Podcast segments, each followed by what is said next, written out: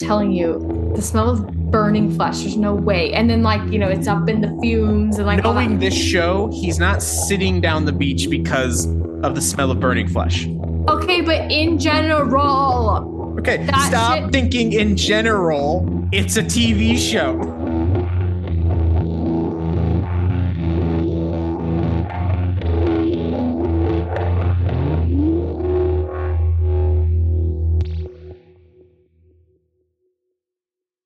What are you wearing? I'm wearing a camo hoodie because we're going hunting. Hunting? Hunting. Shut What is what is hunting? Shut up. Don't ruin my mood. I'm really excited for this one. Really? Yeah, this is like one of my favorite episodes. I don't know. I felt it was a little. uh I don't know. It made me sad. We'll we'll get into it. Yeah. Ironically, I'm like the least prepared for this when I just like wrote the questions down that I was going to ask you. But I mean, I literally watched the episode today, so you didn't give me any questions to prep. So this is going to be a disaster. Well, like I said, this is the least prepared I've been. It's fine. It'll be great. At least I'm not in a terrible mood this time. Welcome back, everyone. Oh, sorry. I'm drinking my daily diet Dr. Pepper. So I'm not kidding that. just run no, that again. that's a staple to this podcast. That's how the series started. Okay, welcome back, everybody, to I'm Getting Lost.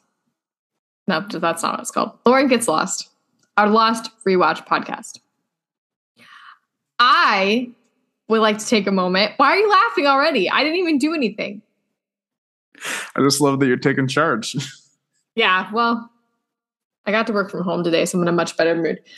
I think we should take a moment to give a huge shout out to our father, David Kohler, for making the music for this really successful podcast with millions of listeners worldwide. Our dad is a self taught guitar player who specializes in guitar solos, no real songs. He just adds his own flair to his music. But we tasked him with coming up with a little theme song for our podcast, and he did a great job. Uh, Zane, correct me if I'm wrong, but I'm pretty sure he did it in one take.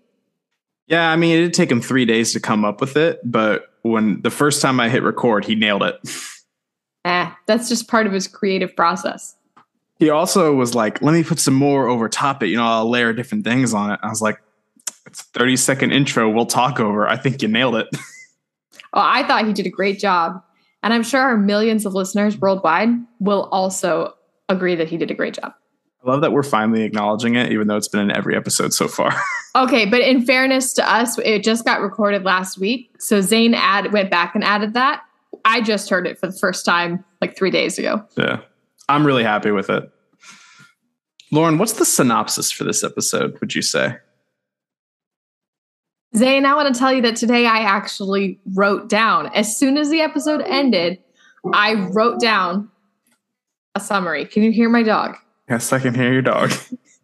The problem is, I have noise canceling headphones on, so I never know how loud they're actually being.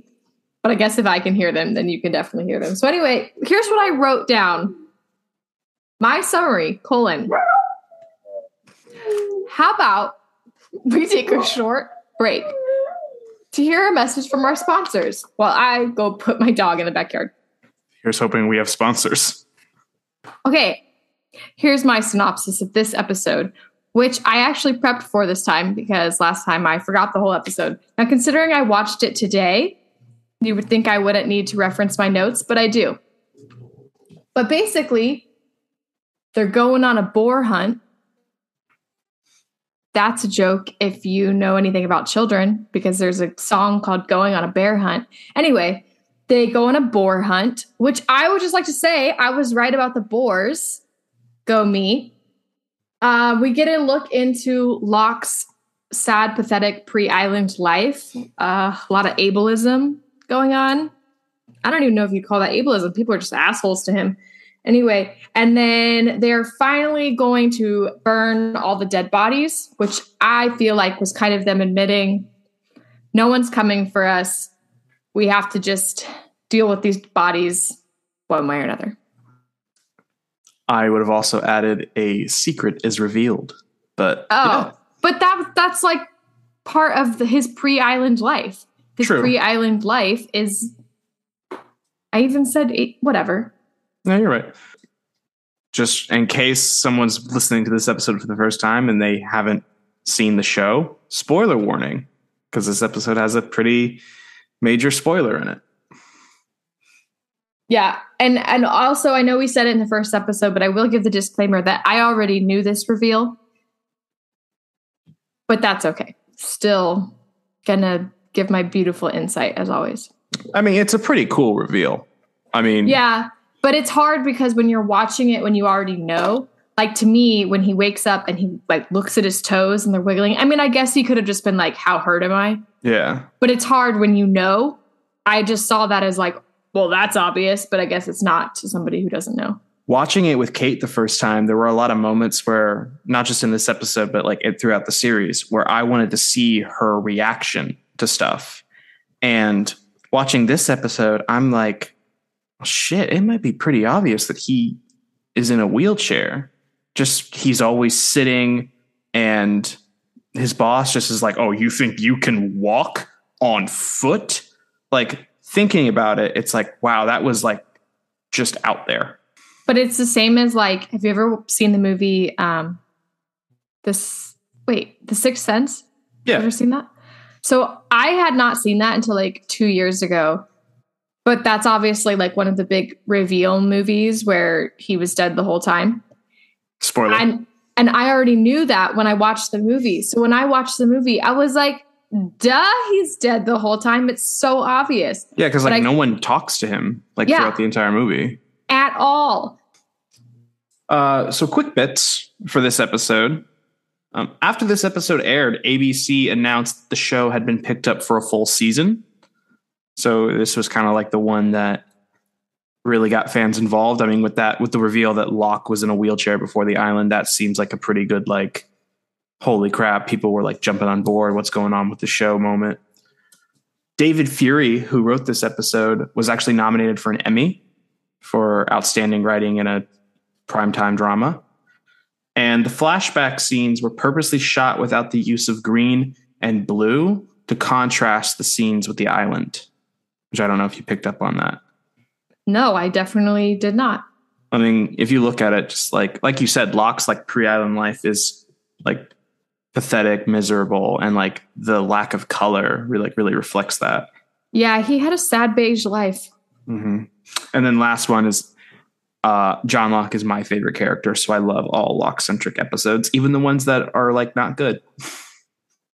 Not good as in Locke isn't good or just not well done. There's a couple, particularly like later in the series, where you're just like, wow, this is like this flashback is not worth anything. Oh, okay. But every character will get that eventually. You're just kind of like, wow, they the formula is flashbacks, and they have to have them every time. So they have flashbacks throughout the whole show. There's always flashbacks in every episode. They don't always follow the same formula, but yes, Oh, that's a lot of flashbacks. Yeah. All right. So let's recap the episode. We start with um, the crash once again, but this time from Locke's perspective. He looks down at his foot, gives it a little wiggle, and then puts his shoe on. We hear a dog barking over over this memory, and it's because in present time, Vincent is barking at some noise that's coming from the fuselage the combination of the barking and the noise is waking pretty much everyone in the camp, or at least all the main characters up. And everyone runs to the fuselage. Jack just assumes it's Sawyer going through the bodies once more, and Sawyer's like standing right behind you and calls him a jackass, which he deserved that comment. They decide to take a closer look. Jack takes the smallest flashlight in the world. I thought the same thing. Okay, Sawyer has this giant ass flashlight. Jack, what is your little test my eyeballs in the doctor's office flashlight gonna do in this situation? The whole time, I could not think of anything else except turn that fucking flashlight off. That is so stupid. Sawyer finally shines his floodlight on what is revealed to be a pack of wild animals that just charge through the group and tear through the camp. Charlie gets knocked over. Again, no one gives a shit about Charlie. This is like the third episode in a row that something bad has happened to him and people just really don't give a shit. Camp is kind of just confused. A lot of people are asking what it was. And Locke finally gets a speaking line. Boar. I know he had speaking lines, but like up until this episode, Locke was just kind of there and he finally gets to take part in the main action. Yeah, up until now, Locke has just only been communicating with the one minor on the island. Well, he talked to Michael when he gave him Vincent back. Okay, fair enough. All right. So you already you got into it when you were talking about your synopsis, but take your time to gloat. You said boar last week and you were right. I am a fucking genius. Although you know what? I'm not even I'm gonna take some of my credit away because when I it was revealed that it was a boar, I was like, was there some kind of hidden memory from watching this as a child? Because how did I know it was a boar? But also, I think I'm just a genius. But I also kind of think it was just obvious that it was a boar based on the noises and like the setting. What else would it be? I mean, like I'm not an intelligent person. I'll be the first to admit it. I I don't know much about like the ecosystem that boar live in. Like when I hear boar, I immediately think of the Arkansas Razorbacks. Right. So, so I'm just like, yeah, they live in the South. So the idea of them being on an island, maybe, I don't know. I think there are like wild pigs on islands, but maybe I just made that up. I don't know. But then you also can't really go to your knowledge of different ecosystems when there's also a polar bear on this island. See, I thought about that, but no one really seems to give a shit. Like, not everybody knows about the polar bear, but True. like everybody pretty much knows about the boar, and no one was like, "What the fuck? That's so weird that there's boar on this island." No, I think I think they just that's a normal thing for them to be there. So later that night, they they finally have the conversation. What are we going to do about the bodies? In the medical tent, Jack is tending to Charlie's wounds. He got roughed up pretty good. Kate and Sayid are also there, and they're and they're talking that something needs to be done about the bodies. They're out there in the sun. The you know more boar are to come, and they obviously didn't put up a good fight. Jack decides the best course of action is to burn the fuselage. But the others get upset, thinking the dead deserve better than that. But Jack argues they don't have time to sort out everyone's beliefs and lay them to rest the appropriate way. You've been talking about the bodies on the beach for a while now. I completely agree with Jack. Honestly, that's kind of a theme of this episode. I was actually team Jack this episode. Shocked a little bit. I he didn't do anything that annoyed me except for the tiny flashlight. But you know, whatever. Uh, I completely agree with Jack. You have to get rid of the bodies, and I do think it's more disrespectful to let the bodies just be eaten by animals than to burn them. And it's not like I'm sure in some cultures it's disrespectful to burn a body, but not in all cultures. I mean, a lot of people choose to be cremated, but I think in this scenario, you just you got to burn them. And like they say in a little bit, it's also a good opportunity to hopefully send out a distress signal. Sayid, in particular, seems to be upset about this. Now, I am not an expert, but there is a line in this series where Sayid says a Muslim man is to be buried because someone he knows was cremated. I won't go into it any further. Maybe I'm just misremembering it. Maybe we should look this up just before. Yes, Muslims are always buried, never cremated. So I think the fact that Sayid finally shows some emotion here, or not, he's always shown emotion, but he's being more, he's thinking with his heart rather than thinking with his head. What Jack is saying makes sense, but I think he's upset about it because he's thinking of his own beliefs and he's thinking how he would want his beliefs to be respected and he wants to do the same for the dead. Yeah, and you also have to think he's probably thinking, what happens if I die on this island? Are they going to respect my religion or are they just going to burn my body because it's the easiest option? Exactly. Like you said, they decide that they're going to burn the fuselage the following night and hoping that the fire will show their location. Um, the following morning, Sayid's working on some sort of technical doodad for the transceiver, and Kate joins him. They briefly discuss how Sayid doesn't agree with Jack's decision, but then move back on to the plan, which is to use electronic equipment they find around the island to build sort of antenna to triangulate the location of the French woman's transmission. Kate offers her efforts, and Sayid's like, Oh, you're eager to get off the island too. I thought that was such a weird, unnecessary comment. Like, show me one person on the island besides Locke, because if he leaves, can he still walk? I'm jumping ahead, but show me one person on this island that doesn't want to get off the island. I mean, everybody's anxious to leave. I, I just felt like that was an odd comment. I think it was an odd comment, but I also think at this point the show's been on for a month. You know, you're whether well, I guess you actually are watching it one episode a week, but from the viewer perspective, not a lot of people are making efforts to get off the island. They're kind of just like, like Shannon in particular, just kind of hanging out. Yeah, I guess that's true actually. So the the comment he's making is more so like, oh, you're actively trying to get off this island, not just hoping that somebody rescues us. Right. So Walt tries to sneak away from Michael while they're collecting firewood in order to go hang out with Locke, but Michael orders him to continue to help him as Locke messes with some sort of luggage.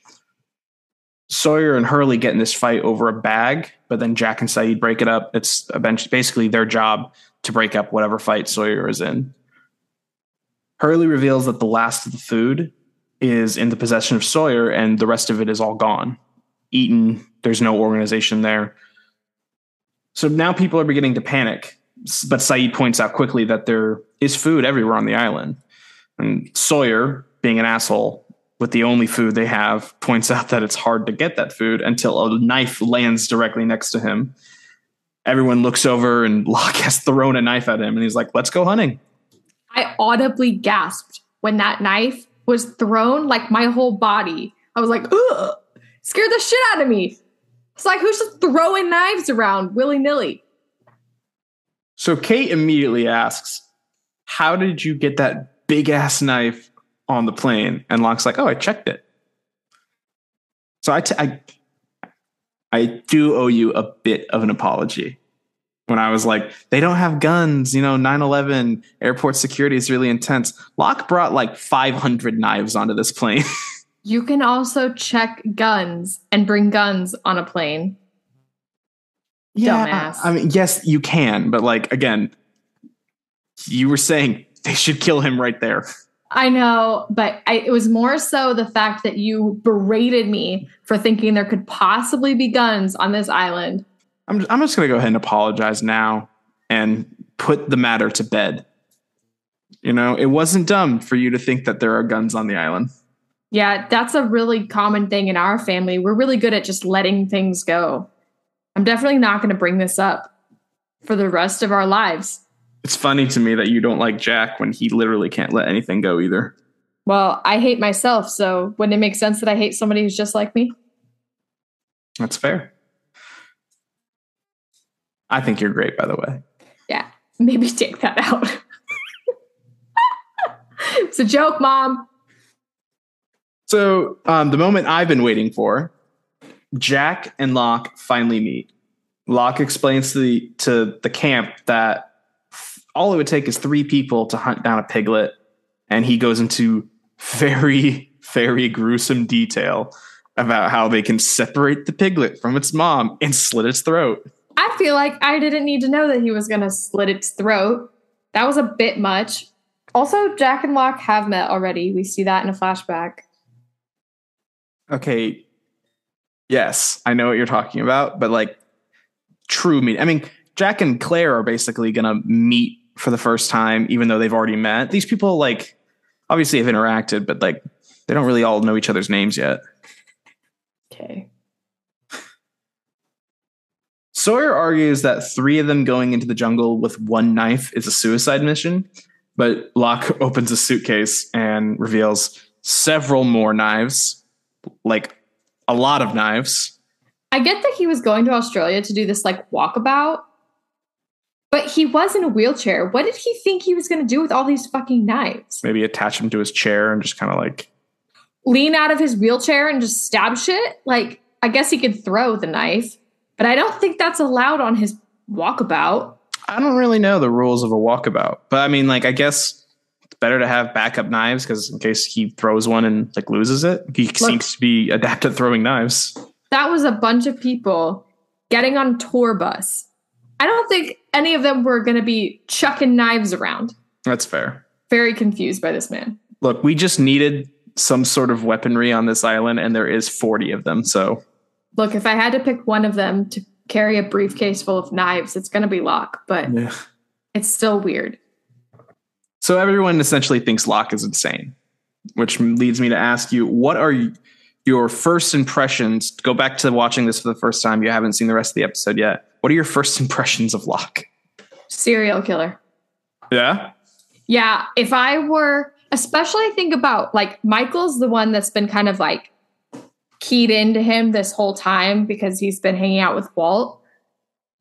If he then opens up this briefcase full of knives, I'd never let my son talk to that man again. Absolutely not. He gives a very, and also he seems like he's been kind of isolated from the rest of the group this whole time. You know what?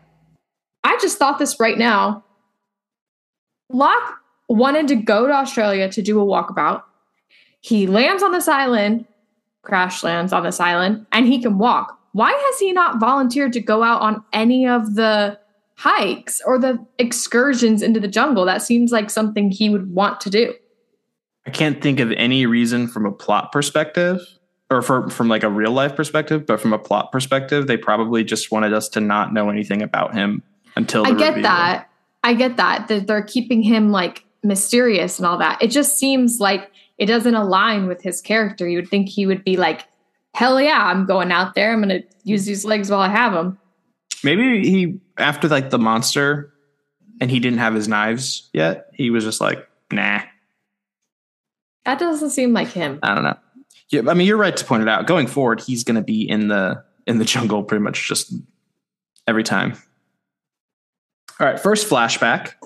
Locke receives a phone call. They refer to him as a colonel, and there's a lot of military jargon that like uh, just kind of goes over my head. But they're discussing a meeting. But then Locke's boss Randy comes over and starts chewing out chewing him out over TPS reports, like he's in that movie Office Space. Then belittles Locke and calls him Colonel sarcastically and tells him not to take personal calls. Which brings me to my segment, douche of the week, and that Yeah. would be Randy. Randy is a grade A asshole. I do not understand. Why is he so fucking mean to Locke? He, classic schoolyard bully. He picks on the kid that like can't fight back just to feel better about himself. Like Does this place not have an HR? well, it is it is 2004. So HR existed in 2004. yeah, but the world sucked back then too. It still sucks, but not to like Randy is like a very like blink and you miss him kind of character, in my opinion. But not not to go too deep in his motivations. But I mean, he he's the office manager of some like who gives a fuck company, so he probably doesn't like feel all that great about himself. He needs some sort of like power trip, and belittling his employees is probably the only way he ever like gives a damn about his life. I'm not Think about- justifying it, but douche. Yeah, I get it. It just, goddamn. So the flashback ends with Locke going to work, and this little ticka ticka ticka noise is heard from Locke's machine. I point that out for a reason. Don't worry. I was like, I didn't even notice that. So they're gearing up for the hunt back on the island. Jack asks Kate why every time there's a trip into the jungle, she jumps on board. Kate points out that they never actually saw the monster, so they don't really know what they're afraid of. Jack then asks what she makes of Locke, and Kate thinks that he seems to be one of the only people on the island that knows what he's doing. Jack is rightfully concerned due to the amount of knives. I guess she said one of the only. I was about to defend my man Sayid, but she said one of the only. Yeah. So I'm I might be paraphrasing. I think she just said he knows what he's doing. So there's some light flirting from Kate's end with the whole, "Oh, you I think you're worried about me." And then Jack decides to immediately call her out uh, for always needing to run. I feel like that's a stretch on his part. I think he's saying it because of what the marshal said to him, but her just wanting to like help out and be active and not just sit on the beach like Shannon. I don't think that's like, oh, she always wants to run. I think she just wants to get off the fucking island. She is always quick to help. Like even with the marshal, she like wanted to help like his condition, put him out of his misery. Do you think that maybe that's like her trying to like repent for something? Maybe, but maybe she's just like a person who likes to help. Could be it. So Kate reveals the real reason she's going into the jungle is the antenna that Sayid is working on to help triangulate the French signal. Michael is revealed to be the third person for the hunt and asks Sun in a game of charades to keep an eye on Walt. And somehow Sun understands and agrees. Yeah, that's another thing where I'm like watching it and I know that she speaks English. So this was just actually really funny to me because I'm just thinking that she's like sitting here going, this guy's a fucking idiot. In my opinion, Michael's not the best person to be the third man on this job. Why? He just seems very city and like once they get out there, he's out of his element. I mean, he's in a suit for God's sake. He doesn't seem like a, a country boy. Sawyer seems like the guy that they should have brought, in my opinion. I'm surprised they didn't bring Sawyer, but I don't think we know enough about Michael to know if he's capable of hunting or not. Well, based off the end of the episode, I would I would say I know enough about him. so he gets mauled by a boar. That's not his fault. I mean, it literally was though. Cuz he talked? Yeah. Yeah, I guess you know, we grew up in a family of hunters and we would know you don't talk when you're hunting, but yeah I still feel like you're you're jumping. You're I, reaching. Well, going there real quick, I do think it's really funny that Michael like plays charades with Sun to communicate with her. And then he's like, Yes, that was successful. It worked. Then Locke is like giving him signals on what to do. And he's like, I have no idea what you're saying. And that's what gets him hurt because I don't know. It was funny to me. Shut up. But it's two different things. He was still talking as he was charading to Sun. But he doesn't know Sun understands. I understand. So it that, might as well have been nothing. I understand that, but I, I think you're reaching. I just thought it was funny. I mean, how do I reach with a laugh? No, I mean just saying that he shouldn't have been the one on the hunt. Now you want to talk about two people that shouldn't be on a hunt. We'll get there. So while the group is collecting firewood and for the fuselage, Claire walks up to Jack and they briefly talk about the condition of the baby. Everything's fine there. Claire shows that she found some personal belongings of two people from the plane that were sitting a couple rows behind her. It was wedding plans, which like really depressing that like a bunch of people are dead, by the way. We we kind of just like skip over that every week. Yeah, but I was thinking wedding plans were they going from Australia to LA? Is that where they're going? Yeah, Sydney, Sydney, Australia to LA. Yes. Okay, they're going from Australia to LA to get married, or I was like, that's a long fucking way to go for a wedding. I wouldn't read into it too much. It's entirely possible that they were just like on vacation and they're like, hey, we're on this 10 hour flight. Maybe we should like put a dent in our wedding plans while we're doing nothing else. Okay, yeah, fair enough. I'm gonna go with that one. That's my head canon going forward.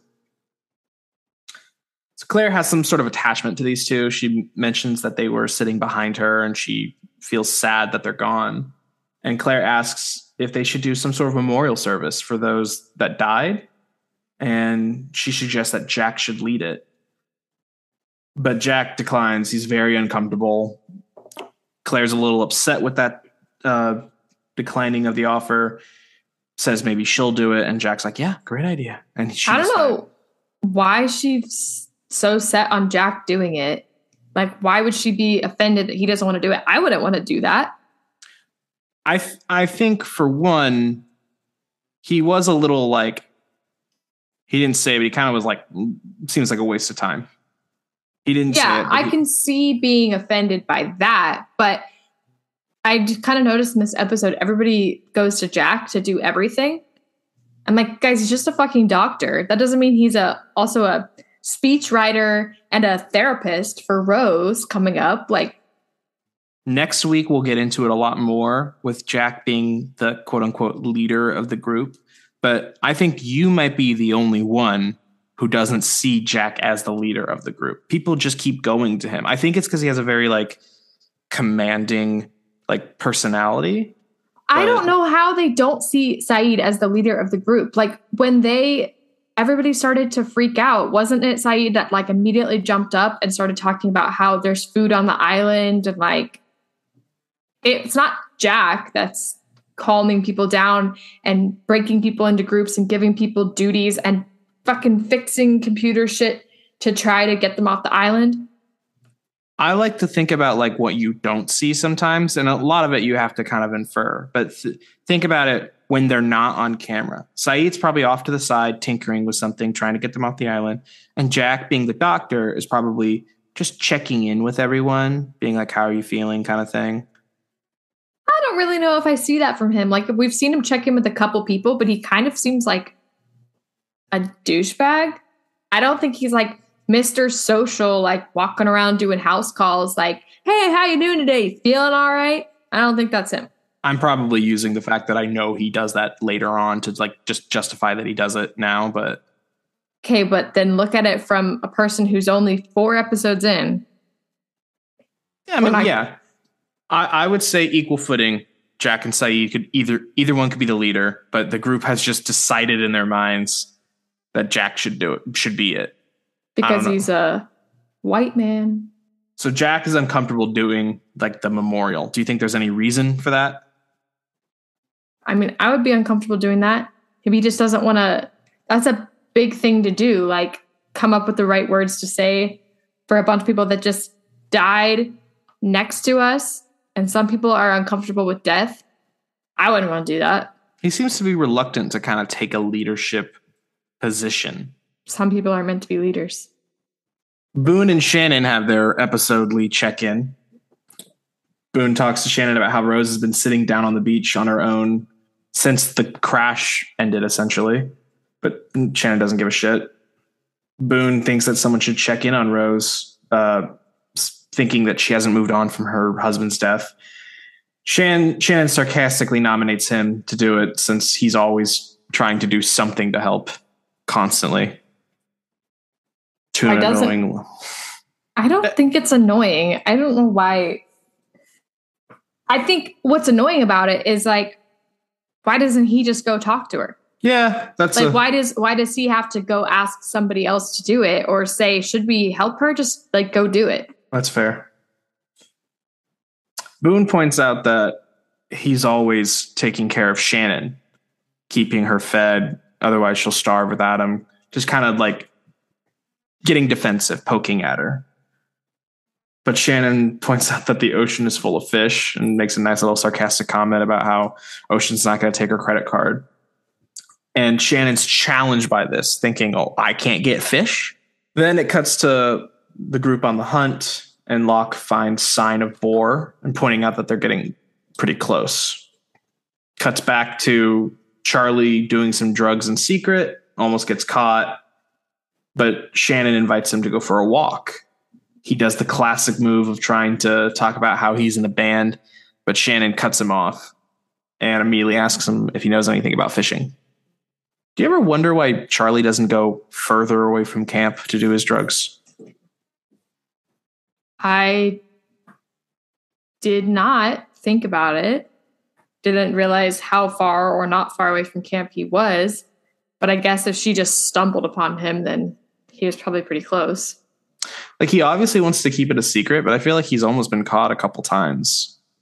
i think when you're doing drugs you're probably not in your right mind Good point. Boone goes up to Jack and suggests that he talk to Rose since he was the one that saved her life during the crash. And he he points out that Rose has not spoken to anyone or had anything to eat or drink since the crash. Jack tries to uh, get her to drink, but she doesn't speak, so Jack decides to keep her company.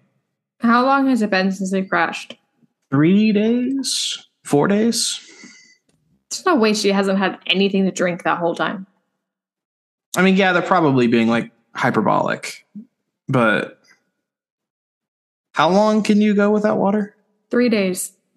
Oh well, they're there in the nick of time. Maybe that's why they suddenly started to give a shit. Yeah, but she's fine. Like she's just sitting there. Because she's just really not ex- existing any energy. Existing any energy? No, I said exhausting. I just slurred it. You mean exerting? I think exhausting works. No. Why would exhausting not work? It doesn't I'm not gonna go too hard on this in case I'm wrong, but I feel like it doesn't work. I think you meant to say exerting. I feel like And you said existing. It doesn't matter if you think I I'm okay. I probably I said existing. I'll just edit that out so you look crazy.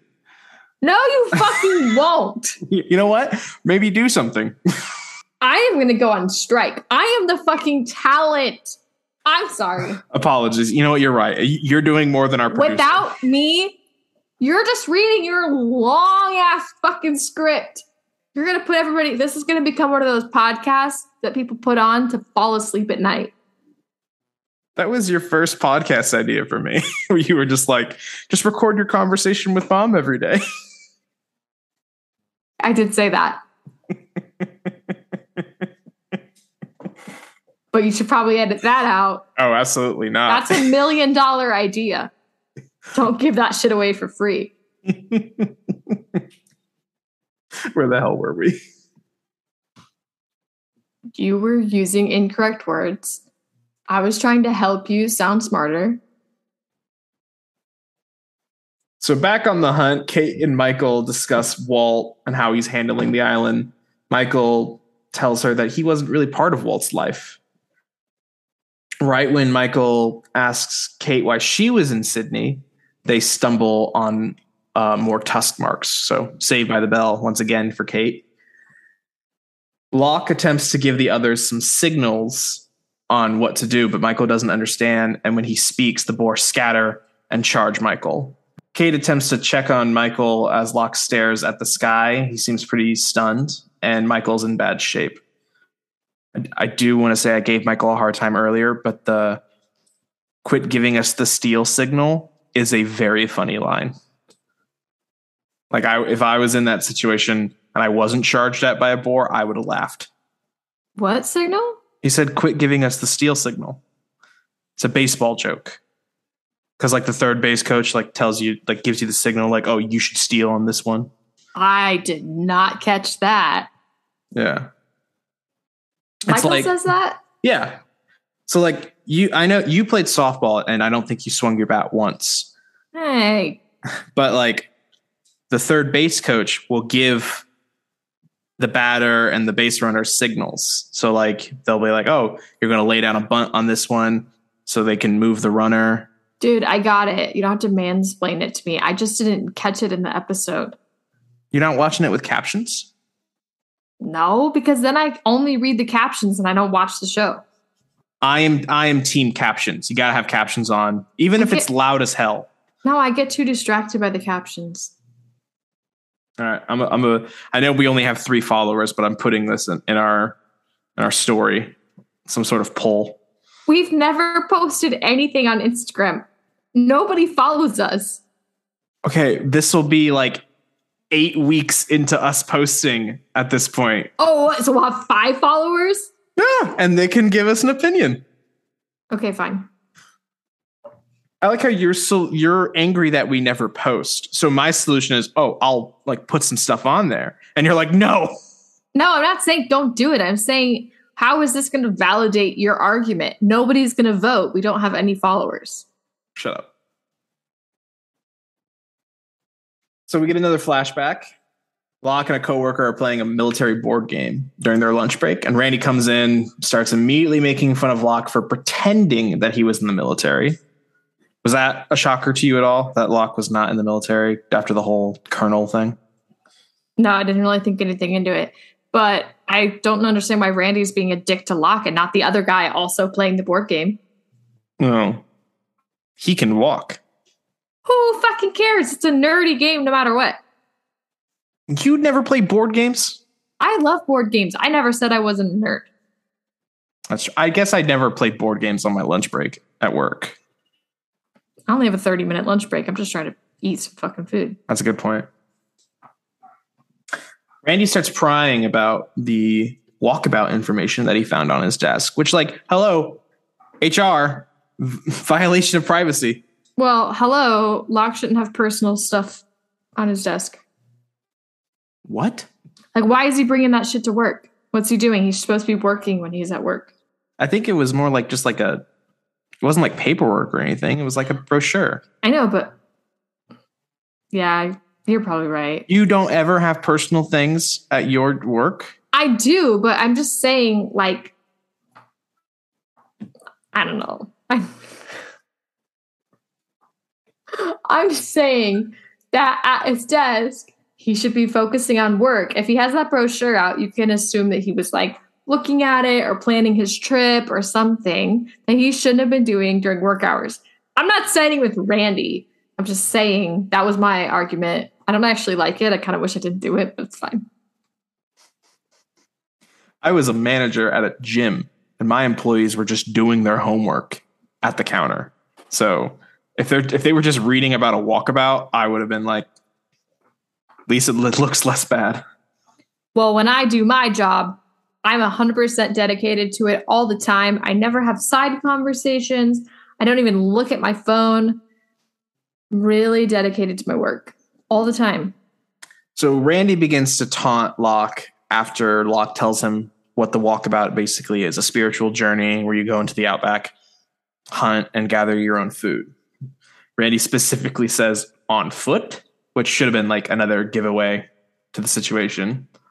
Um, but Locke cites Norman Croucher, a double amputee who's who climbed Mount Everest.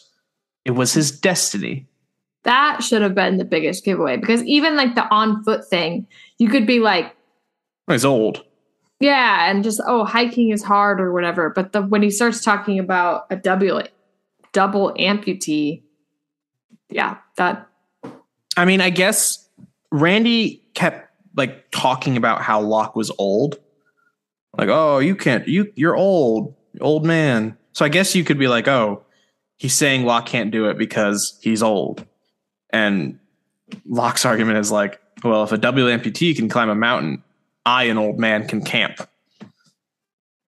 But I yeah, that is like the biggest like hint there. Locke says that it his it was Croucher's destiny, and Randy says that Locke doesn't have a destiny. And this is when we get a great line.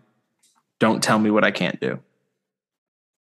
Before we go back to the island, does Randy give you any flashbacks to a really shitty boss? I mean, we both worked at the McDonald's in Waynesville. We did both work at the McDonald's in Waynesville. None of my bosses were that mean. Were they the best bosses? No. Was it a pleasant place to work? No. But they weren't just like full on talking shit straight to our face. Yeah, I never had. Well, no, I, I you know I I did. It's you never worked with her, but at that McDonald's, I did have a boss that just straight up hated me for no reason. I'd have to imagine there was a reason. I mean, yeah, but still, I mean, like I'm an employee. You shouldn't. The thing, the things that she like said to me were like over the line, in my opinion. Yeah, I mean, McDonald's isn't exactly known for its professionalism. Not at all. Could be Subway though. What? Watch that John Oliver special about Subway, where like it's like a, it, it's a nightmare. Like a lot of franchisees went out of it because like it's a huge. I don't know. Just watch the John Oliver thing. I'm not going to do that. Okay. So back on the island, Kate finally like gets Locke out of his weird comatose state of just staring at the sky, me- remembering his flashback.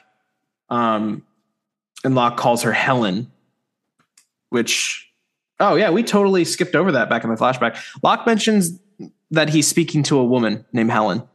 So remember that for later. My bad. Locke calls Kate Helen, uh, but when Kate questions him, he just dodges the question by just asking where the boar went.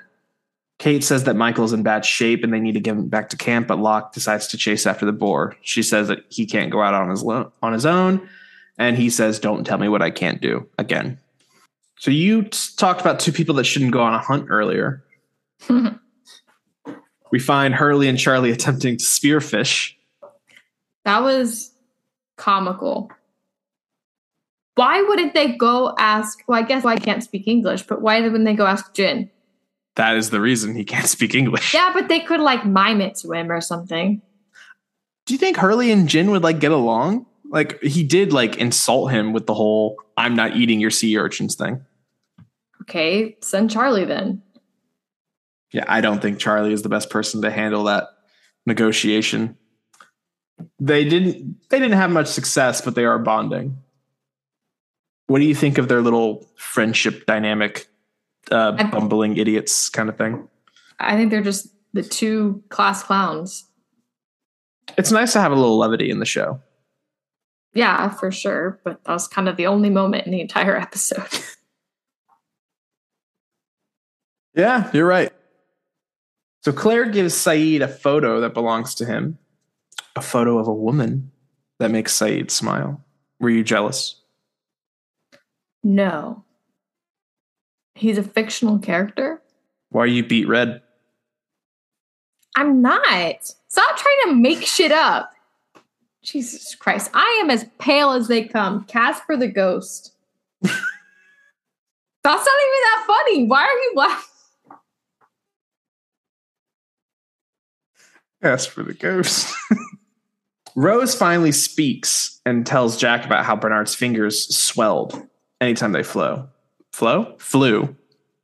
Anytime they met Flo from Progressive, Bernard's fingers swelled up to the size of sausages.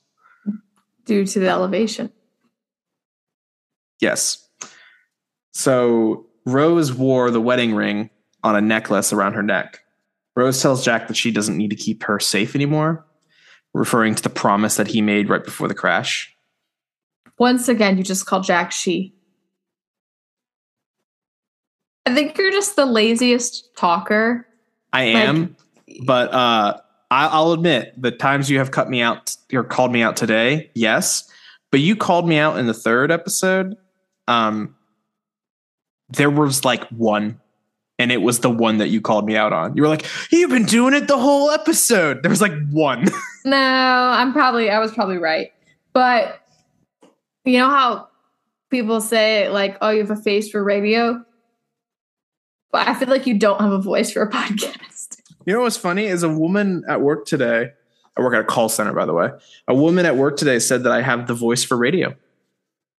Did you say, "Please subscribe to my podcast"? I, I did actually. Lost. I was like, "Have you ever seen Lost?" And then Zane lost his job for promoting his side projects at work. So if you're hiring Aren't those calls recorded for quality assurance purposes? and training, It's probably not a good idea. yeah, I didn't actually do it. Oh. Well, why not? We got to get more listeners. Rose tells Jack that he doesn't have to keep her company anymore, referring to the promise that he made back on the plane. Stop enunciating all your pronouns as if I'm in the wrong. Just stop slurring your words. Rose calls Jack patient and caring and asks if that is the reason he became a doctor. But Jack said it was more of a family business. In the next flashback, Locke tells Helen about telling Randy off and how he got two tickets to Sydney, Australia, so she can join him on the walkabout. What lady doesn't want to go throw knives with her man?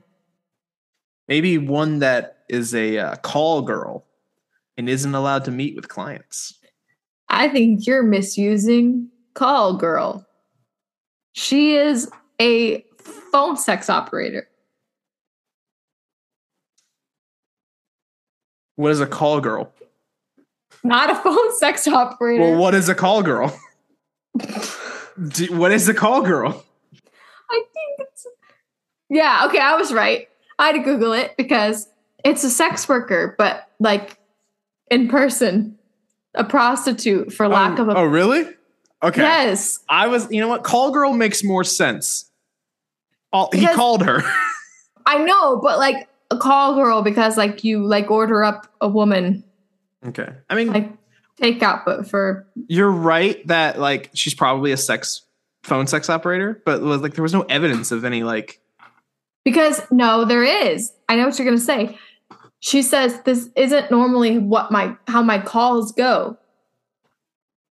Because he just talks to her like they have like an emotional relationship, but the rest of her calls that she's charging fucking like eighty dollars an hour. I'm gonna change professions. ninety nine. I'm gonna change professions, and that was in 04.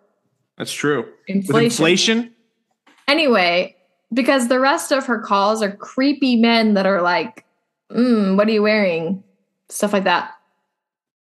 That's probably a little more comforting than come to Australia with me. I'm bringing knives. Right, but she's still a professional, and he's crossing a line. Helen hangs up on Locke. Um, oh, I just realized what you said. what? You said that's probably more comforting than come to Australia and bringing knives. I didn't even. I thought you were saying the opposite. I thought you were saying that it's more comforting to have an emotional relationship with like a sad old man than for some guy trying to like get off over the phone. But whatever. Helen hangs up on Locke because she doesn't want to charge him any more money and she's probably uncomfortable in the conversation. And Locke slams the phone down in frustration. That was not pathetic. I don't want to say pathetic, but it was cringy. Oh, yeah. I hated it. I mean, Lo- Locke has just been taking his licks in the flashbacks. Yeah, I don't like it. It's uncomfortable to watch. All right. So before uh, I asked you for your first impression of Locke, not thinking of any of the other scenes, now I want your impression of Locke without thinking of the rest of the episode. Like at this point, what were you feeling towards John Locke? He's a sad old man. That's not really that old. Did you still think he was a serial killer? Did you think maybe his life sucking drove him to kill? I could still see him being a serial killer. I could see his rejection from Helen being the thing that drives him to start like killing sex workers or something. I think Terry O'Quinn, who plays uh, Locke, played a serial killer in a movie series called The Stepfather. Yeah, he would make an excellent serial killer. He plays the devil in some series that got canceled on CBS after one year. Working their way back to camp, Kate climbs a tree to attach an antenna for Sayid. But when she hears the monster roar and the tree trees near her shake, as she sees it move towards Locke, she drops the antenna. Locke chases after a boar, and then the monster approaches him. It comes out of the jungle, and it looks like to us it gets right up in his face. Again, we don't see what it looks like, but we do hear a familiar ticka ticka ticka sound. We do? We do. I didn't notice that. I was too busy thinking, Locke doesn't look that scared. It's Helen. Does he know what Helen looks like? It's Helen riding on a polar bear. She's the polar bear farmer. She's the French girl. No, she's not the polar bear farmer. She has liberated the polar bears, leading the army towards rebellion. Nailed it. Back at camp, Sawyer gives Claire some personal effects that he uh, liberated from some from some dead bodies. Sun teaches Walt how to brush his teeth using what was it called, like chia or something like that. Well, it's aloe, but she's saying to him that in Korean, toothpaste is chia. Is that what she brush your teeth with aloe? No, you dumbass. It's she's showing him that she's using aloe to make like a toothbrush of sorts because they're on an island where they don't have toothpaste. Why wouldn't you? It's like on it's like on Survivor how they use like bamboo and they just like scrape their teeth. It's the same thing. all right. Does it give it minty fresh? Is there a particular plant that you should use to get some good breath? I mean, mint is a plant. No, it's an ice cream flavor. Okay. Kate and Michael return, and Walt shows his first concern over Michael because he's hurt. Everyone starts to notice and gossip about how Locke didn't come back. Boone tells Shannon that he thinks that Locke might have died because he didn't come back. Shannon gets concerned that there's no food, but luckily Charlie brings her a single fish, and uh, Boone apologizes to Charlie immediately and tells Shannon that this doesn't mean that she can provide for herself. There's no fucking way they caught that fish.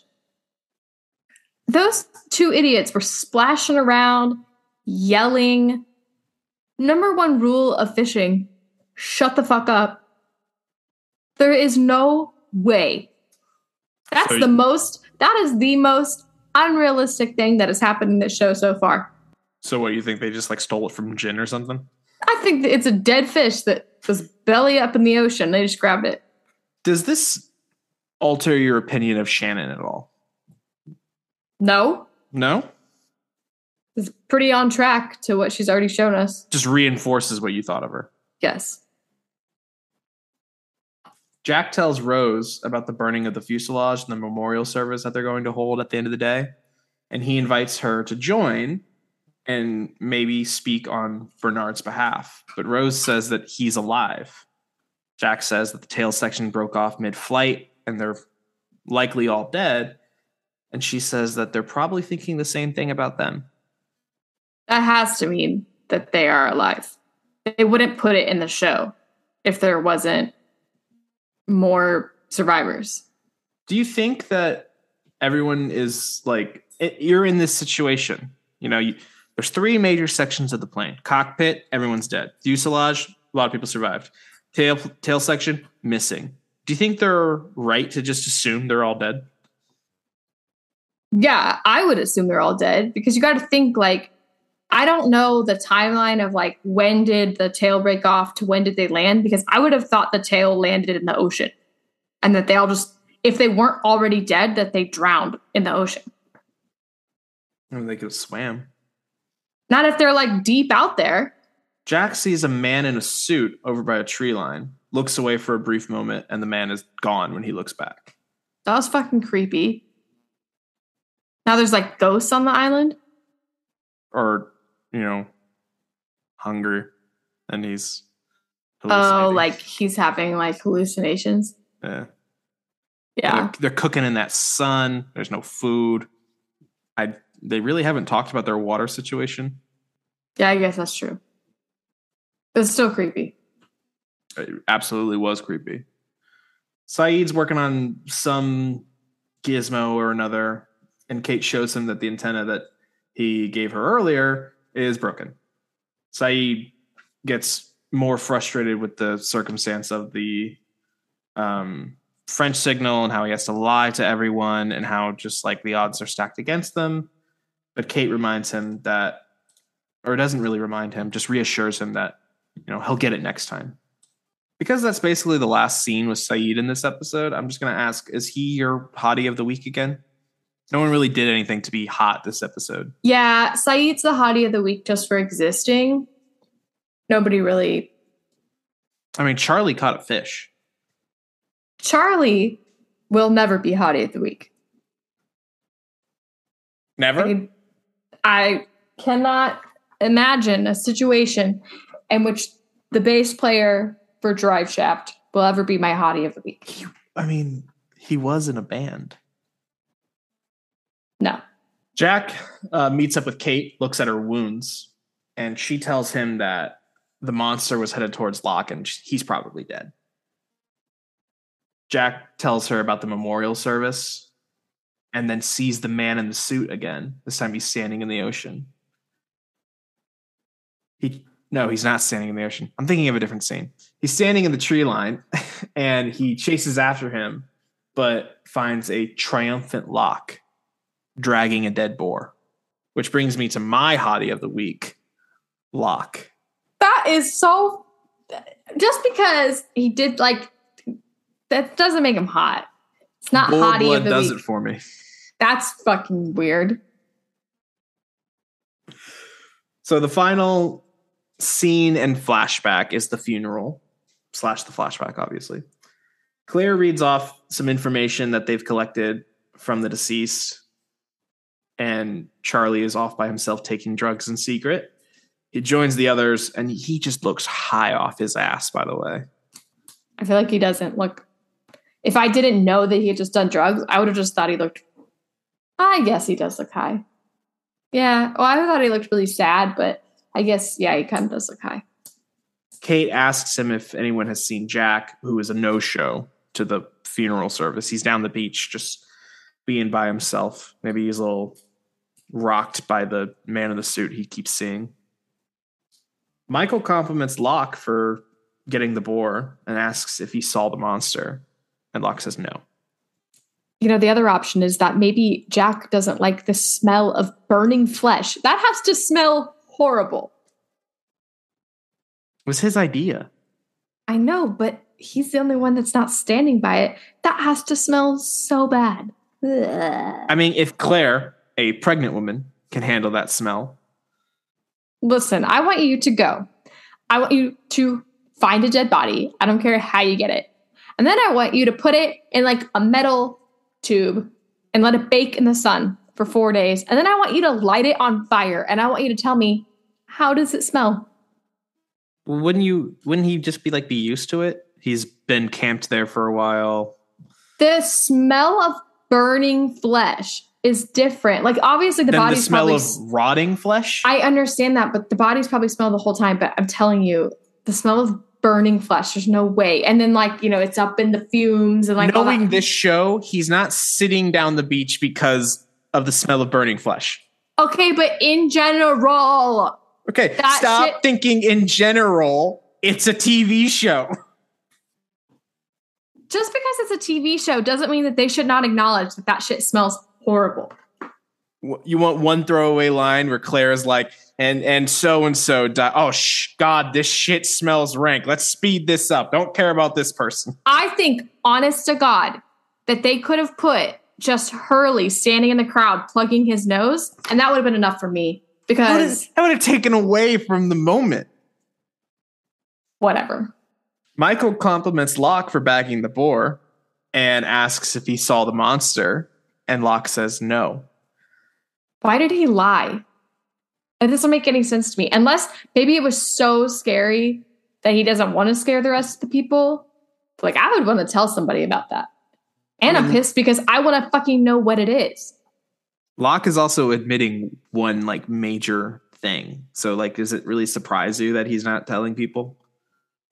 Yeah, but I feel like it's different to not admit that you were paralyzed and to not admit that you saw the monster that everybody else knows about. Maybe it's just hard to explain. I think you could give it a try. In the final flashback, the tourist organization for the walkabout denies Locke a seat on the bus because he omitted his condition. But Locke demands to be allowed to go since he's already paid and he never lied. The tourist organization book him a plane back to Sydney on their dime. So let me get this straight. They're they're not going to refund him because they say this is the best that we can do. They're not going to refund him. They're not even going to get him all the way home. They're going to get him halfway. I mean, not even halfway. They're just kidding him to another part of Australia. Yeah, but he I mean he lives in LA, so like I get flight, that. flight, but I get that, but uh, that's fucking stupid on their part. He should Yeah. get like a full refund. So yeah, Locke is revealed to be in a wheelchair. Knowing that you did not know this, how do you feel? Yeah, I definitely knew this. I still can see how it was a big reveal, big deal, pretty crazy. Obviously, I know that he was in a wheelchair, but like, I don't know how he just magically can walk again when he's on the island. My current guess is because do they ever? No, I don't want to know. I'm curious to know because you said it's been four years. I'm curious to know why he's in a wheelchair because I watched a show where this chick was in a wheelchair, but it was completely psychosomatic. There was no physical reason she should be in a wheelchair. Hmm. And then she could walk again, but it was just like a trauma response. I watched this show where this guy was in a wheelchair, but through his love for singing and the support of his friends, he went on to win a national championship in show choir. Glee, Yeah, I've been watching Glee lately. I don't want any part of that. Kate made me do it. You don't want to watch my You don't want to do my Glee rewatch podcast? Lauren gets a- Glee. Not even a little bit. Locke shouts, Don't tell me what I can't do as the bus pulls away and ke- keeps repeating that this is his destiny. Then we get a shot of Locke standing up from the crash, now with a new lens uh, of his life and what the crash meant for him. The feelings to his leg ha- legs have returned, and while 47 people are having the worst day of his life, he's probably having the best day of his. Worst day of their life. Yes, whatever. Then Jack calls for help to get the man with no legs, and Locke rushes over to help him. I know what you're trying to do. You were trying to show that I was wrong in a previous argument, but I decline to participate in this conversation. Back in present time, Locke takes a look at the wheelchair and smiles. The wheelchair that is dangerously close to the fire, that's a chair. That's a a wheel barrel barrel or barrow? Barrel, wheel barrel, wheel. Regardless, that thing could have many uses. They should probably not let it catch on fire. You're right. What is it again? I decline to comment. So, yeah, Locke smiles at the wheelchair, thinking about how he no longer needs it, and the episode ends. Locke is probably the most interesting character. I'm still like very interested to know what Kate's crime is, but like as far as his shift from being this person who everybody talks down to, uh, a lot of bad luck, a lot of people that aren't really, well, just nice to him, to being on this island where all of a sudden he can walk again and he's competent and people are going to him for help. He's providing for people. That's a big shift. Could cause a power trip, and Locke gives me power trip vibes. You're making a face. Am I? No. Right. So, overall thoughts of the episode. Good episode, sad episode, a little bit cringy. Oh, uh, deserving of an Emmy nomination?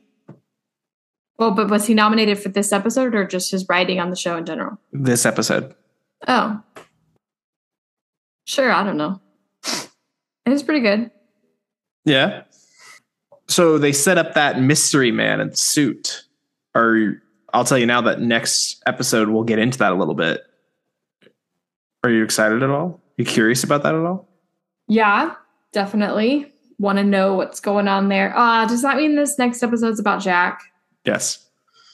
Ah, fine. May I mean you didn't like Locke all that much, and then you came out of the episode and you liked him now. Maybe you'll I do don't the same for necessarily, Jack. no, I don't necessarily like Locke. You don't like Locke? What is wrong not- with you? I'm not saying I don't like him, but I'm not like, oh yeah, go Locke. I think he is interesting. I think he's an interesting character. I don't love him. What's wrong with him?